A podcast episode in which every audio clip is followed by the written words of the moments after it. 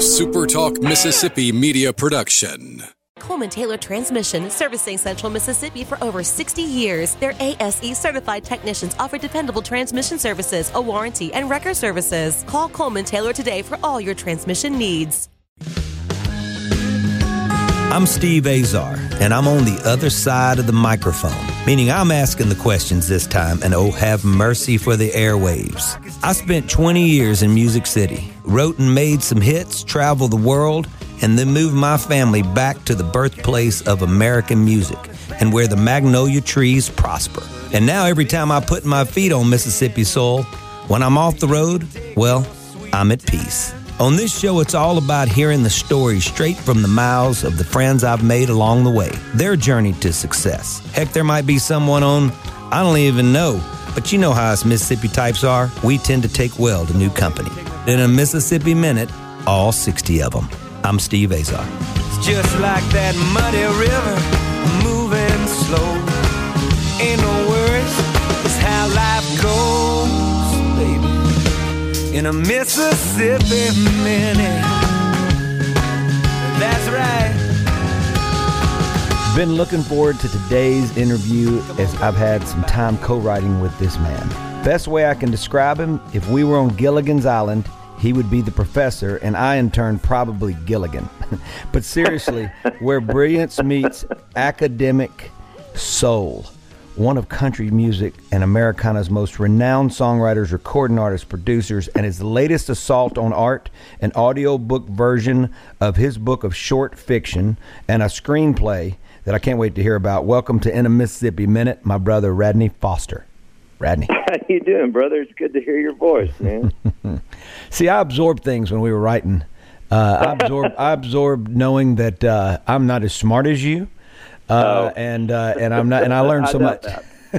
no, no, I know. I, I really, it's been so long, and, and the great thing about this show is I, I get to catch up with old friends and and uh, feel like That's time awesome. Is not gone. Where are you right now? Uh, I'm in Nashville. I'm at home. You know, I'm trying to juggle all the things that you just mentioned. Uh, we're still on tour, and right. uh, and we'll be through the, uh, you know, as Jason Isabel put it the other day, I, I saw in a tweet, he said it's, because he had a new album out, he said it's funny how the media says that, you know, he's out on tour in support of his new record rather than he's out on tour in support of his family. Right. Hey, Randy, I don't think I've ever left tour. I, just... I, I, I, I don't know the last time I did either. You know, I mean, it's, you know, I love it. Um, uh, you know, the the royalty structures are so different these days that right. um, I, I I actually, you know, talk to guys who. Um, Many, many years ago, after I left Arista Records, after I left a major label, I, you know, started an independent career and said, you know, and they said, Radney, I mean, I had just had a number two record on on uh, Anyone Else by uh, um, Colin Ray. Right. That, that I'd written one hundred percent and was making a bunch of money. And I'd just, I'd had all these cuts and things were just really rocking, and there were so many songwriters who were going, why are you even bothering with that? Why don't you just stay in Nashville and just write songs? And I said, well, I really like being an artist, and I and I just think, you know, I, I don't know that you just never know how this is all going to work out. And there, uh, you know, I ran into somebody who'd give me that advice way back then. He goes, you were so right because you never quit touring, and now all of us are touring. Yeah, so, yeah. You know what? You told me something one time, and probably was the reason that I went off and left Universal. When I did my own thing, uh, I go tour. I make the records exactly like I want, and people end up recording some of those songs.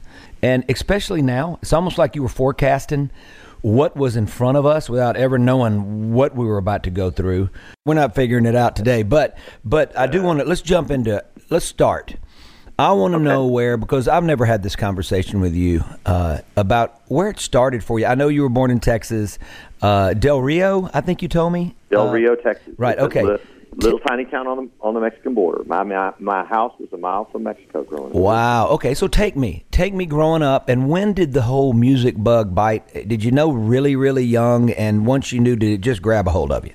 Um, you know, I didn't really know. Uh, the music bug was always there. My dad was a lawyer, and my mom was a school teacher, and, you know, we all sang in church. But my dad played guitar, um, not great, but he loved to sing and play, you know, on, on any Saturday night worth remembering. You know, somebody brought the barbecue, somebody brought the potato salad, somebody brought the beer, and everybody mm-hmm. brought an instrument and played on the back porch. Wow. And uh, and they didn't care if it was, you know, a Bill Monroe bluegrass song or uh, a, you know, a Fats Waller blues song, you know, or, uh, uh, you know, a Broadway show tune, or that new Peter, Paul, and Mary song, Puff the Magic Dragon. I mean, it did, it just didn't matter to them what it was. If it was cool and it, and it only had three or four chords, then they would figure it out and, and you know, go around in a circle playing music. And that was entertainment. And so naturally I picked up my dad's guitar and started playing. And, you know, and I was in a few bands in high school, and I played in church in high school, and and uh, then in college. But to me, that was always, you know, real people didn't go do that right. for a living. Right. You know, you might dream of doing that, but that's not something that, you know, you know, I was expected to go to college, go to law school, and come home and take over the family business.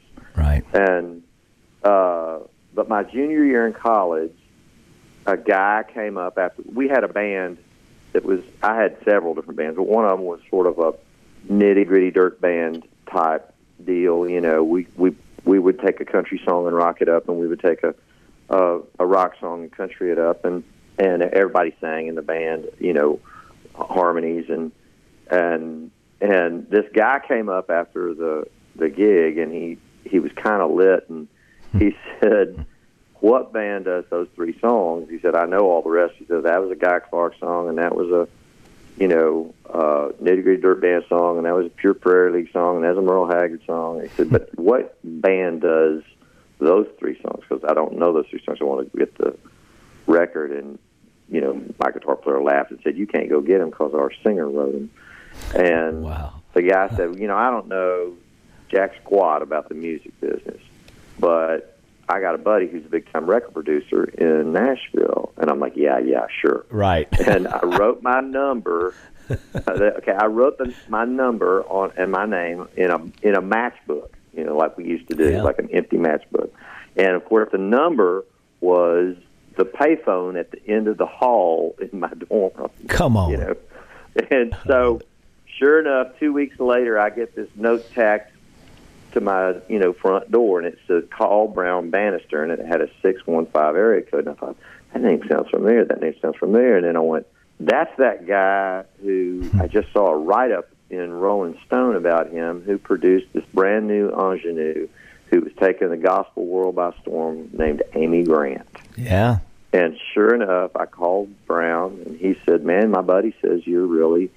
good. And I uh, got a chance to play him four or five songs, and he said, you need to have a serious talk with your mom and daddy about doing this for a living. Wow. I got a little I got, I got chilled up a little bit. That, I love it. That's how I got in the music business. Wow. You know what? Isn't it funny? I mean, you know, you're a junior in college, so at this point, do you graduate? I, I, t- I convinced my parents to let me take a year off of college. God, you ought to be ashamed. Anyway. Uh, well, here's it's worse than that. I got through. I was supposed to be in school a week later. I mean, you know, it's already time for registration, and I'm hemming and hawing around about, you know, going back for my last year. And I finally woke my mother and daddy up in the middle of the night, said, Mom and Daddy got something heavy on my heart I need to talk to you about. And, and my mother said, oh, good Lord, what is it now? And I said, I think God wants me to drop out of college so I can be a singer and a songwriter. And my daddy sat bolt upright in bed and wiped the sleep out of his eyes. I, I thoroughly believe that's the time in my life that I absolutely had his one hundred percent undivided attention was right then and there. And he said, son, he said, I've known God a long, long time. And he said, I don't believe he wants any son of mine to drop out of college to be a singer and songwriter. You heard wrong. You heard you know? wrong. You heard wrong. and, and he But they cut a deal, and he said, son, you need to learn a term called a sabbatical. And uh, so they let me go to Nashville for a year, and if nothing happened, I was going to have to go back. Of course, I thought I would be the next Elvis by the time I was twenty-one. Yeah. But but I ended up you know, happened to, nothing happened in that first year. And I went back, and uh, other than I had one, I, at the end of that year, I had one publisher who wouldn't throw me out of his office, you know. Yeah, I know and what that, that feels like. And that was a foot in the door. Yeah, I was a foot in the door, and I went back and finished my last year at Swanee, which was just up the road from Nashville. So, you know, about every other Friday, I would I would be able to convince Pat Higdon, yeah, uh, who's a great, great publisher still to this day, uh, to let me bring a new song into his office, and he'd listen to it and shoot the breeze for twenty minutes, and and then, you know, tell me to go write another one because there's nothing he could do with that one. So. In that, in that, you know what? Those are those. That's what I called hope. you, you know, because oh, they really, yeah. they don't shut the door on you all the way, and they leave this little, you know, this little crack. You know, like it's right. like a hairline crack, and you, we thought it was the biggest. I thought, yeah, yeah, I thought, yeah absolutely. yeah, they opened the barn door, and I was going to run. I love it. it. Well, we're, we're with the great Radney Foster. Uh, we're going to get all this figured out. You're in the Mississippi Minute. I'm Steve Azar. Stand by. It's gotta get dark enough for you to see the stars,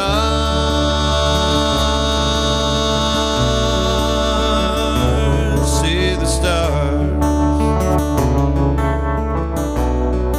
for you to see the stars. In a Mississippi Minute with Steve Azar, right here on Super Talk Mississippi.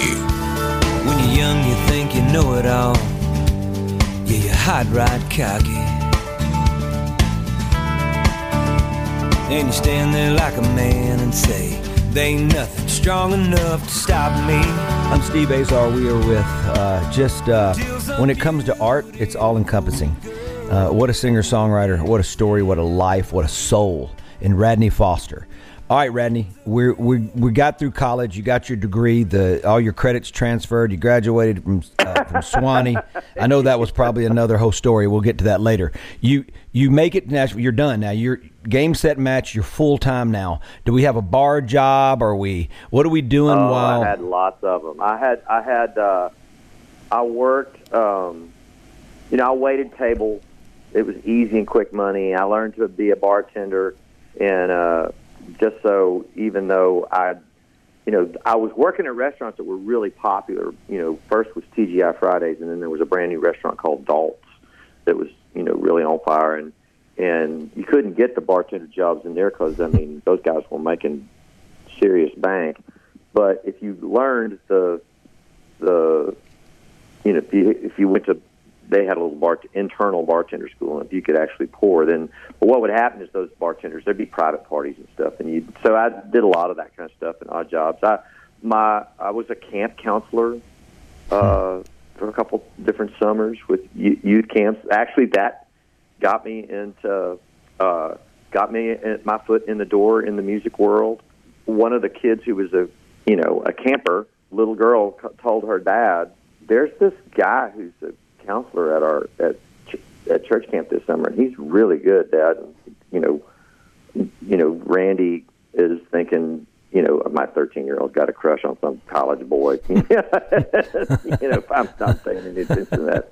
Well, the church that was one of the big sponsors for this camp that I worked at uh, was in Nashville, and I was, you know, struggling and working. And they said, "Hey, will you come do a Sunday and come sing in church? You promote, you know, registering kids for camp and that whole kind of thing." And, you know, and I said, "Oh, yeah, sure. I, I yeah. It. So it's in your blood I, already. I, it's an easy gig, right? Right. You know, it's like, so, I, you know, so I, I come and I sing a couple songs in church. And there's this guy walked up to me afterwards, and he says, "You don't know me, but my name is Randy Goodrum." And I go, "Well, I know who you are." you know, um, uh, for those of you out there who don't know Randy Goodrum, he wrote a little song called "You Needed Me" for Ann Murray. Right. And he wrote, "Somebody's going to give you a lesson and leave, and somebody's going to give you it. back what you've been given, and I hope that I'm around." You know, yeah, that was a hit twice. Yeah. Uh, number one record twice. Right. Uh, he, he wrote, uh, I mean, it's just a string of them. I mean, just tons of hit songs. And so, I mean, I met him, and he helped me, and he actually called, you know, he... would would trade out my my then fiance and I, who became my first wife, we would babysit for his girls, and then in exchange for him doing acoustic demos of my songs in his basement for me. And uh, so, uh, you know, it, the, that's Nashville. That's the oddities of being in Nashville. Well, you got to be around it. It's funny. No, no, so I love it. You've gone from Texas to a half-lit guy in a bar to right. to to a thirteen-year-old girl at camp. And right. th- those are your entries, and you know, that get you there. I, I just think that's right. just as bizarre and normal as it is. Right, exactly. And that is, you know, and then my, my favorite story about, you know, odd jobs is that one of them was I was a, a van driver for a movie production company that, that was that were making a movie, and they were filming for six weeks in Nashville, and I thought, well, that sounds like a whole, whole lot more fun. Working on a movie sounds like more fun, and it pays really good um, than waiting tables. You know, I kind of quit my waiting table, one of my waiting table jobs, and and worked on this thing. And mostly, I was hauling around, you know, cameras and gear. And I said, okay. And so, in the movie, unbeknownst to me, Willie Nelson had a brief cameo. They had a one-day shoot. So I just I get this call. It said, you know, go pick up these two guys at the Opryland Hotel, and I go, and uh, you know, I pull into the portico, and I've got the name of the movie company in the van, and all of a sudden, you know, out walks Willie Nelson and his famous or, or infamous road manager Pootie Locke. Yeah, I and so they told me if I talked to the talent, they would fire me because I picked up some pretty cool actors. Good time to get fired. So, yeah, I thought the, the the gig's over in two weeks. Man, what are they going to do? I, I'm going to fire me. I'm, I'm going to jump to Willie Nelson, you know. So I told Willie that, you know, we had a mutual friend in Austin, which we did, and Ray Benson, because I'd known him. I'd gotten to meet him and know him. You know, Willie asked me a couple of questions. He, he was very, very nice, and I was it was very brief. And and then as he was getting out, I said, hey, Willie, do you got any advice for a young singer-songwriter from Texas trying to figure this thing out? He said, yes, I do. He said, I'm going to tell you the advice that they told me when I first moved to town. And I thought, okay, here, I'm going to get it. This is the, you know, this is, uh, this is going to be how you time, figure man. It out, right? And he says, the first one hundred songs don't count. And I'd written about forty or fifty songs by that time, and I thought I was a hotshot because of that, you know, and I went, wow. I really got an ethic. After that, I got a work ethic that was like, I'm going to write a song a week.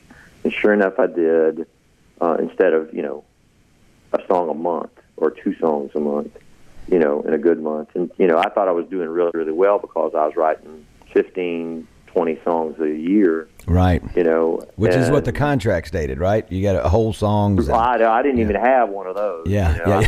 I, I, you know, thought, okay, I'm going to write a song a week, good, bad, or ugly. I'm going to write a song a week. And, and by golly, about the time I hit another sixty, seventy songs, I was over one hundred songs. I got a contract with Mary Tyler Moore, you know, wow. and as a staff songwriter. And and that really was, you know, Willie, that was just his way of saying, take this really seriously. You know? Yeah, yeah, yeah, yeah. No, Get no, I on. love it. And he's wise. We're talking to the great Radney Foster.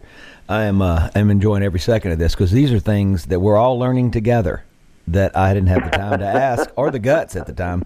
Uh, we were all tired. We were just, I was coming off the road. I think Radney was, we got together. Oh, I yeah. think you and I wrote You Don't Know a Thing when you were producing a band. You were running in to produce the Roger, Randy Rogers band. Randy Rogers forget. band. And then you'd run I into was. me. I mean, I felt like, you know, right. I, felt, I felt like I was being, you know, I felt like I was cheap. But anyway, you know what I mean? I'm, I'm kidding. You were able to multitask that and be so creative.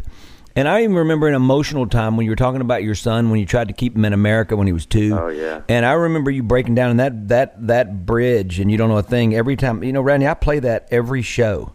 And every time oh, I think right. about you telling me that story, it's always in me. I feel like I lived it, you know, and just it hurts mm-hmm. to have kids and know what you went through. And uh, we're not going to get into all that. We're going to let everybody just wonder exactly what happened. But the bottom line is, imagine trying to keep your child in America, not less in your hometown, when things don't work out. Oh yeah, that's another whole thing. So we're talking to Radney Foster. Radney, let's tell you, you're working. You're working for Mary Tyler Moore. How long does it take you uh, to to get your first real cut? First real cut, it took a year because my first real cut was with the winner of the True Value Hardware Battle of the Bands contest. Yeah. And uh, which we would, I mean, Bill Lloyd and I had written it. We thought, well, that's, you know, whatever, you know. Foster and, and Lloyd. I love it. And and we wrote a song called Since I Found You. And that little group ended up getting signed to Sony Records, and they were supposed to just do a forty-five. Wow. But Sony liked it so much, liked them so much, and it was Sweethearts of the Rodeo. And oh, that man. was their first top ten single. So that took off.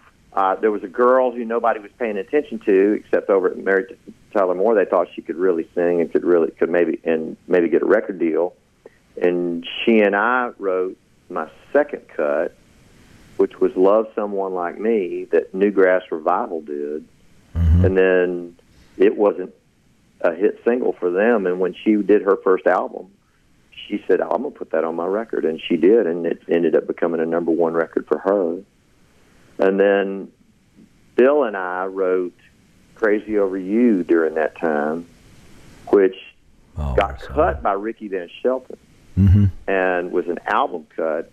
And when we got our contract, when we got signed to R C A Records, about a year and a half in to that writer's contract with Mary Tyler Moore, you know, we went and cut Crazy Over You, and, you know, R C A decided we're putting that out first as the first single because we're scared that Ricky Van Shelton's going to put it out as a, hear about this, right, and put it out as a single, and, and they wouldn't even let us talk about what we were cutting with anybody, hmm. you know, and they snuck that thing out really fast, you know. And I mean, I literally think we recorded it, we recorded it, mixed it, and mastered it in, you know, three months later, um, it was on the radio.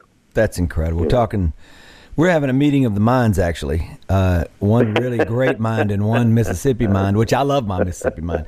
We're in a Mississippi Minute. Radney, we're going to take a break, but before you get to play D J, Mississippi is the birthplace of American music. I hope that when you grew up oh, in Texas. Hallelujah, it sure is. That's what I'm talking about. I love that. All right, so you want to hear a little Ike Turner or Jimmy Buffett? We got to oh, do that. Ike Turner. Ike Turner. That was a quick, quick answer from the mind of Radney Foster. You guys stay tuned. You're in Mississippi Minute. We're rolling on by. Step in my rocket and don't be late, baby. We're pulling out about half past eight. Going round the corner and get a fifth. Everybody in my car's gonna take a little nip. Move on out, oozing and cruising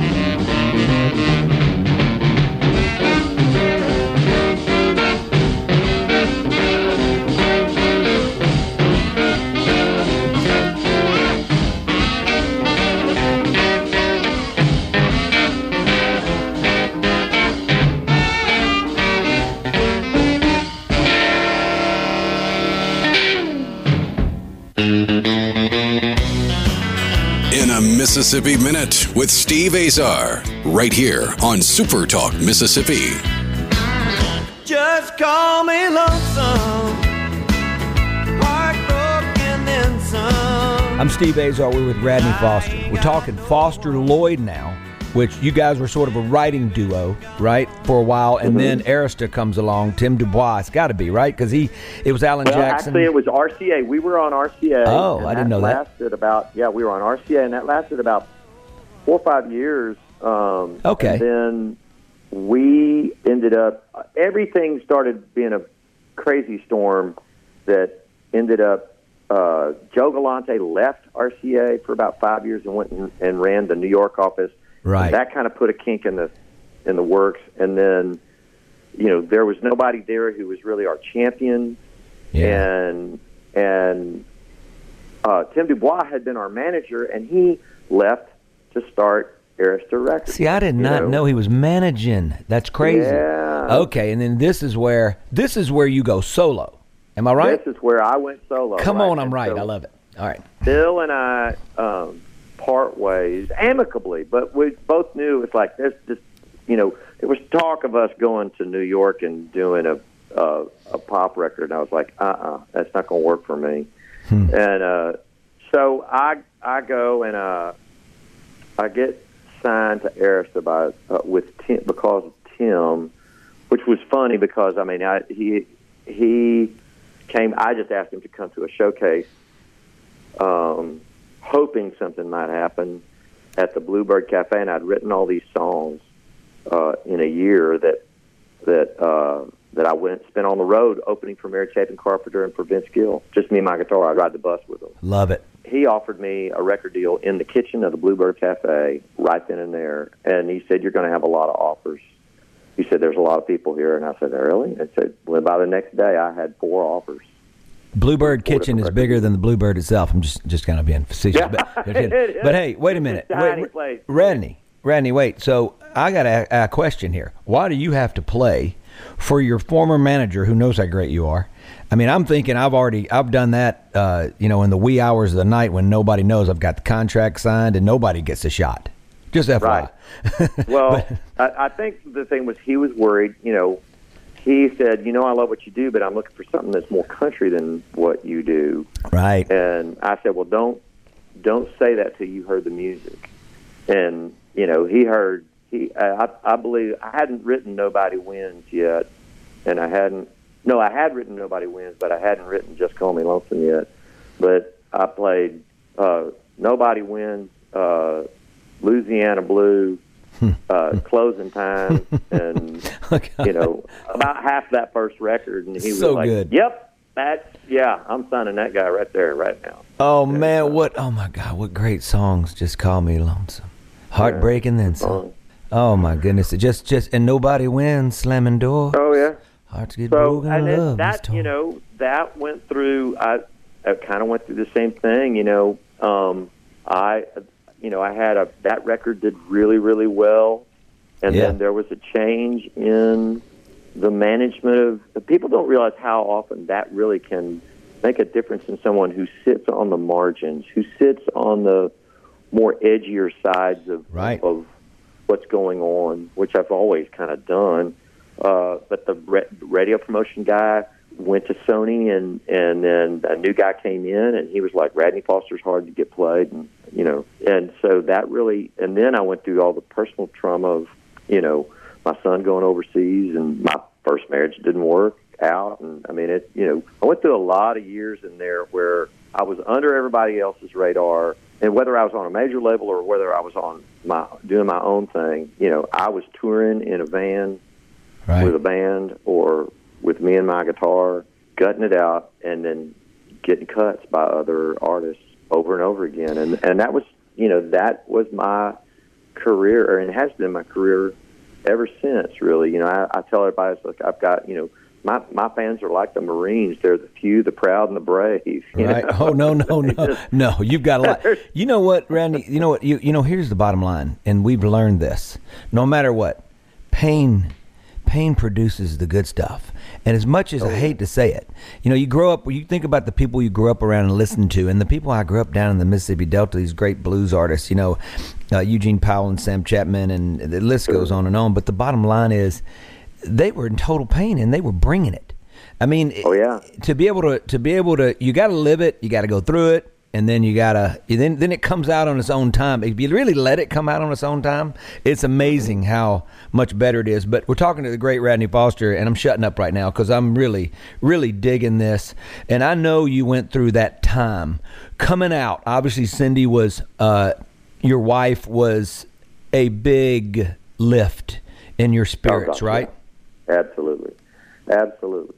And, you know, uh, it's interesting that you mentioned that. You know, the records that, that really always have become the seminal ones, and, and you can let that psychology really mess with your head. But, uh, I, you know, after my son left and I had remarried and was, you know, trying to just figure out what to write about, what to do, I wrote a, I wrote a record called See What You Want to See, and it had a cult following. It, it, you know, the record label got shut down halfway through Uh, that record coming out, and and it, but it produced, you know, songs that became so many hits for so many others. The song "Godspeed" for the Dixie Chicks, um, "Raining right. on Sunday," and "I'm In," both uh, top five singles for Keith Urban. You know, I and I think, you know, more than half of the songs on that record have been cut by somebody or another.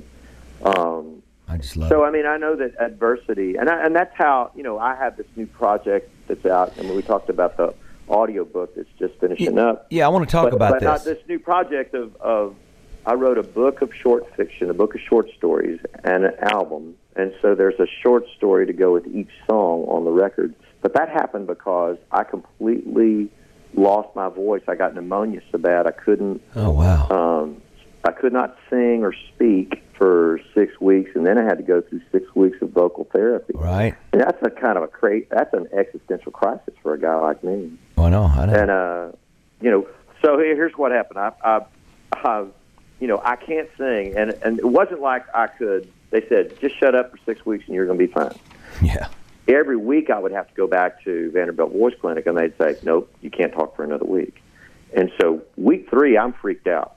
Yeah. This has never gone this long or happened to me before. So I write down uh, on a piece of paper to Cindy, my wife, and I said, I think there's a short story in a song that I wrote about six months ago, and I'm going to write that short story to keep from going, just to keep from going crazy. Right. She didn't answer me. She picked up the pen out of my hand and wrote down, you should, because you're driving me crazy. Oh, my God. Look, real quick, I got to jump real quick and say this. I had throat surgery. I had a cyst on my throat. I went through a little longer, a lot longer, and I had a bell.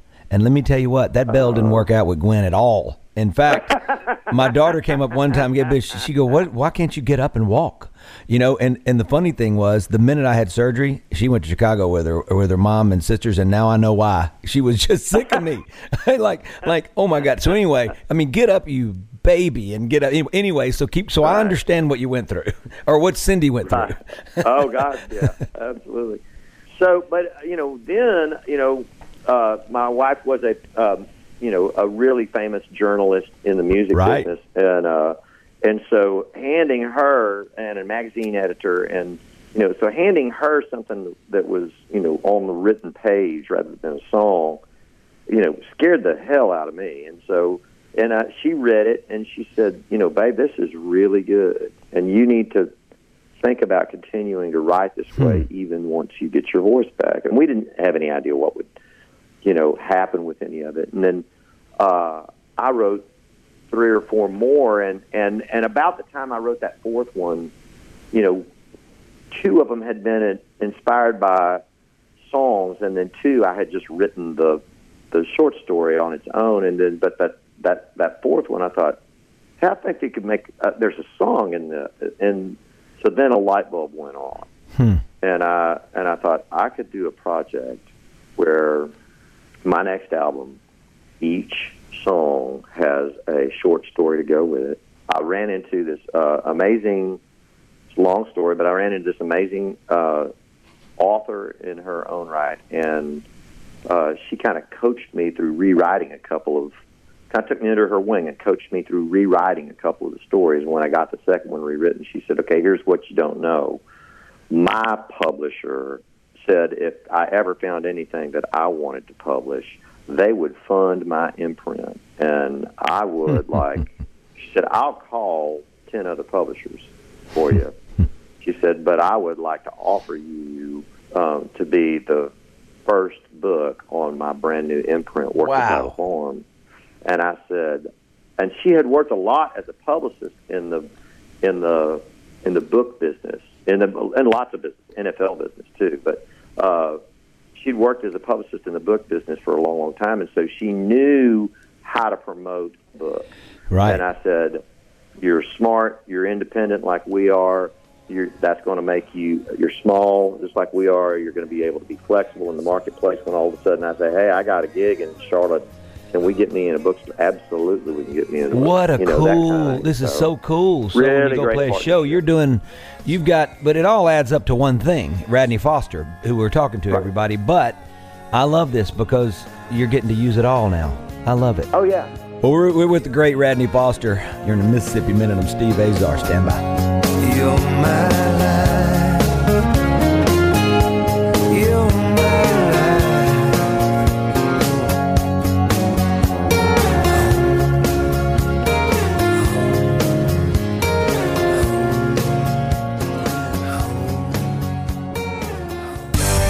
If Alexa's part of your life, you've got one more way to access Super Talk. Super Talk Mississippi is now available on Amazon Alexa devices. Once enabled, just say, Alexa, play Super Talk Mississippi at any time and start listening.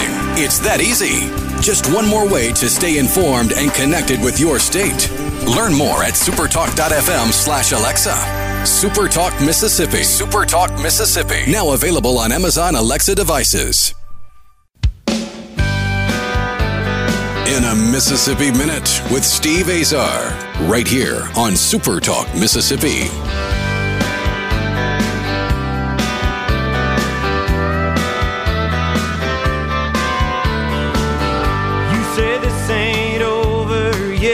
I'm Steve Azar. We're with Radney Foster. Inspiration to me has found you. It's found you at every every turn, every crossroad, like I said before, but it's found you and you've let it in.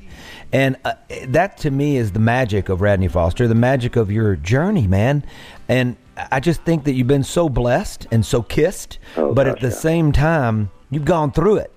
And you've taken adversity, like you said earlier, the word adversity, and you've you've turned it into art that moved you. And I love that about you, because it's always been about you and about, am, am I happy with this? You know, country came around to you uh, when it came mm. around. You didn't come around to, you didn't go around to country. It came around to you. And I just think that that's, I just think that that's the, I, I just think that you sort of, you're undefined. You can't put you in a box. You can't put you in a genre. You can't put you, and I just think that you're on just the greatest artistic path Uh, that I've seen in a long time. I'm I'm so excited about this, as you can tell. I'm jumping up and down in my white mm-hmm. chair right now with my headphones on in my studio. And look, a lot of the what, the studio here in Mississippi looks a lot like the studio that you remember in my house before oh, I moved sure. to my Franklin house. And there's guitars all over the wall. I'm trying to see if I any memory. Yeah, there's the guitar you played on uh, the lead on You Don't Know a Thing and all that. But anyway, I, I'm feeling at home. But I, I want to say that because I mean it. And uh, you're so special. I just... Man, you just you just you need to tell Cindy to look at you and not give you a pen and paper. You need to say, "Look, I'm special." Steve said I was. I'm superlative, triple X superlative. Okay, so Radney, so how are we going to be able to get the audio book? How are we going to tell me what we do? Well, it'll be available on uh, in time for Christmas. On uh, in the next, uh, we're probably going to put up pre-orders. The best way is we're going to have pre-orders up in the next couple weeks on radney foster dot com. Okay. And uh, and you'll be able to buy the audiobook. If uh, if you are an Audible fan, it will be available on Audible. Um, the the other is is that, you know, uh, Christmas is around is just around the corner. That's right. Uh, and uh, you know, the book and uh, and C D are bo- both available as uh, you know, as stocking stuffers. Make really good stocking stuffers, and and uh, you know the they all come autographed. You know, I autograph everything that comes off of our website. Love it, but it'll be available at all the other sorts of outlets, right? That uh, that you can. Uh, we are in negotiation. I don't know if this is going to work out. We're just learning about this. There's sort of a, a an audiobook exchange program through uh, through Cracker Barrel of all places. That's oh. where.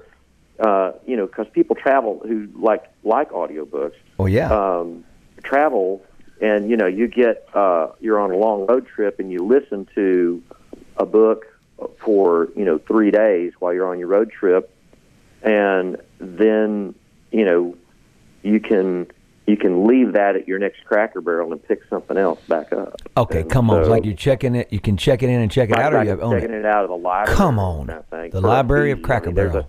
Huh. Yeah, there's a small fee for it, but I mean, it's a real sharp deal, and Cracker Barrel buys, you know, audiobooks for that kind of thing. So They've always been ahead of the game, haven't they, of certain things? They yeah, put music in there that was, really that was cool. Yeah. And, uh, um, so uh, there's that, and and I am, uh, you know, in addition to that, Cindy and I, there is a short story called Isabel in the book, and Cindy and I are just completing a, a screenplay based on that short story.